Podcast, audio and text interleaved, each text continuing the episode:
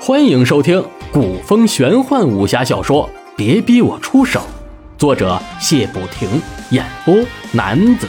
欢迎您的收听。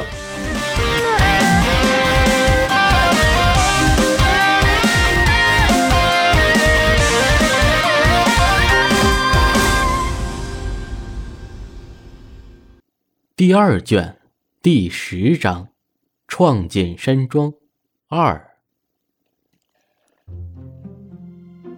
刚入扬州城，朱熹就被城中的景色所迷住了。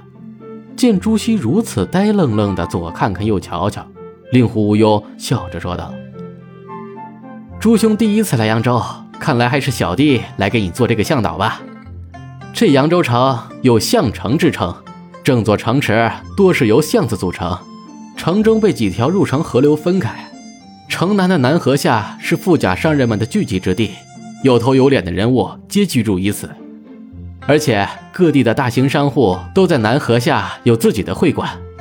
这扬州是因为全国盐业最发达的地带，各处的盐商齐聚于此，丐帮、曹帮、盐帮在扬州都有自己的漕运势力，运河上龙蛇混杂。几帮偶有争斗，可是他们也只是干打雷不下雨而已。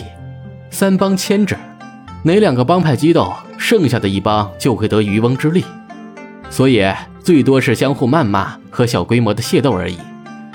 诗有云：“绿杨深巷，人倚朱门。”扬州的佳人更是无数，城中飘香阁聚集各省之中的佳丽，而扬州本土的美人更是娇艳无比。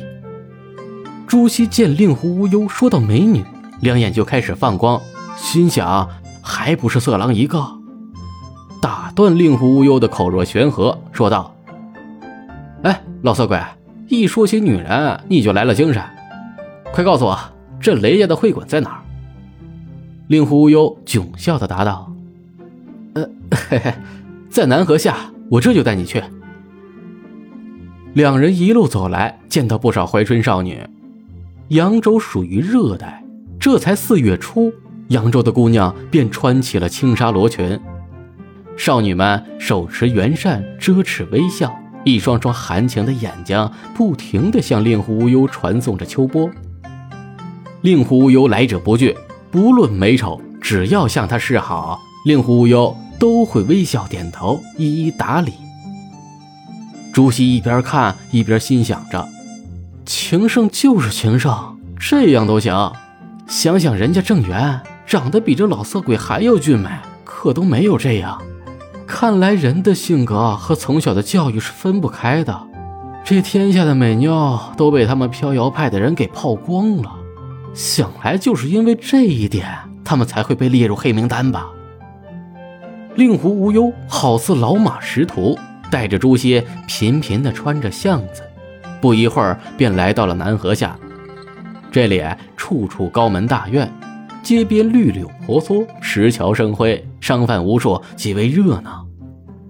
令狐无忧对着朱熹说道：“朱兄，雷家的会馆就在隐士街街头。”朱熹点头不语。这种带路的工作，还是交给老色鬼吧。一路之上，一座古亭式建筑映入了朱熹的眼帘。四个滚金大字“雷家会馆”醒目的挂在门庭之上。朱熹呵呵一笑，向亭内走去。进入亭内，并无人接待，只是见着各色的商人进进出出。朱熹和令狐无忧进入了大厅，厅内布满圆桌，桌边有几只圆形的座椅。两人找了个没人的桌子坐下。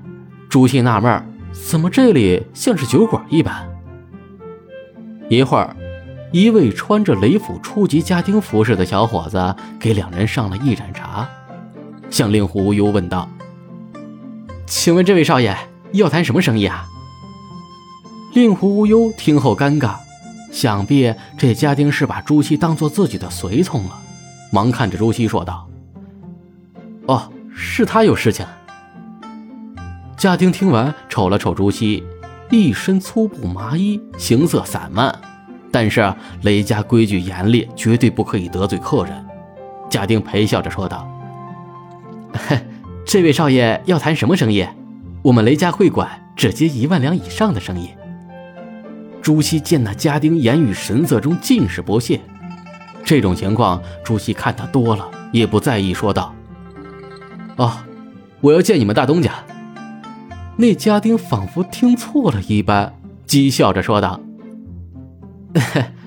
我们大东家可不是谁想见就能见的。”令狐无忧见那家丁两次出言不逊，早就有了火气。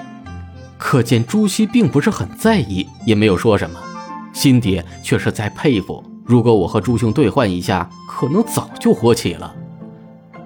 看来我的修养功夫和朱熹比起来还差得远呢。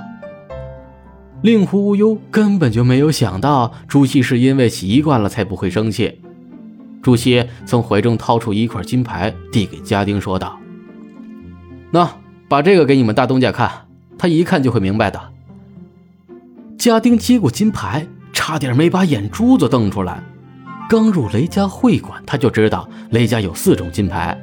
第一种是堡主令牌，见令牌如见堡主本人，有命令雷家堡一切事务的权利。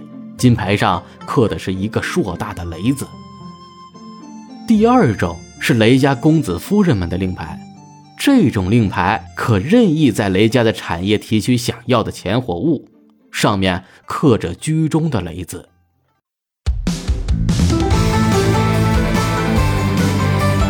您刚才收听到的是古风玄幻武侠小说《别逼我出手》，作者谢不停，演播男子。欢迎关注、订阅以及评论，感谢您的收听，下集更精彩。